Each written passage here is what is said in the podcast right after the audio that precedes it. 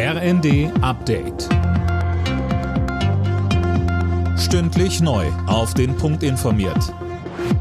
Ich bin Imme Kasten. Guten Morgen.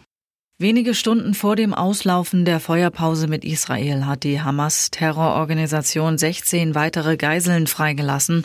Nach Angaben des Vermittlerstaats Katar sind auch drei Deutsche darunter. Im Gegenzug seien 30 palästinensische Häftlinge aus israelischen Gefängnissen freigelassen worden. Unterdessen würde über eine Verlängerung der Feuerpause beraten. Stand jetzt würde die Vereinbarung am Morgen auslaufen. Wie soll er aussehen im kommenden Jahr, der Staatshaushalt? Darüber haben die Koalitionsspitzen am Abend im Kanzleramt beraten. Zu konkreten Inhalten äußerten sich die Teilnehmer im Anschluss nicht. Weil nach dem Haushaltsurteil des Bundesverfassungsgerichts Milliarden fehlen, muss ja gespart werden. Geld muss also her.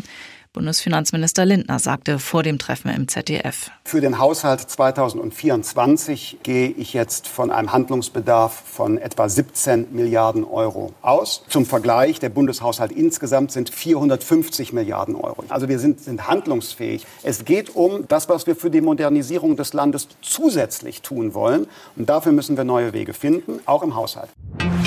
Der in Deutschland geborene ehemalige US-Außenminister Henry Kissinger ist tot. Er starb im Alter von 100 Jahren in seinem Haus im US-Bundesstaat Connecticut.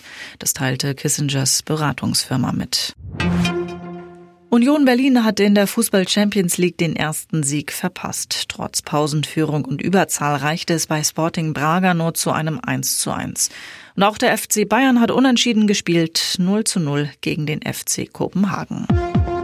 Alle Nachrichten auf rnd.de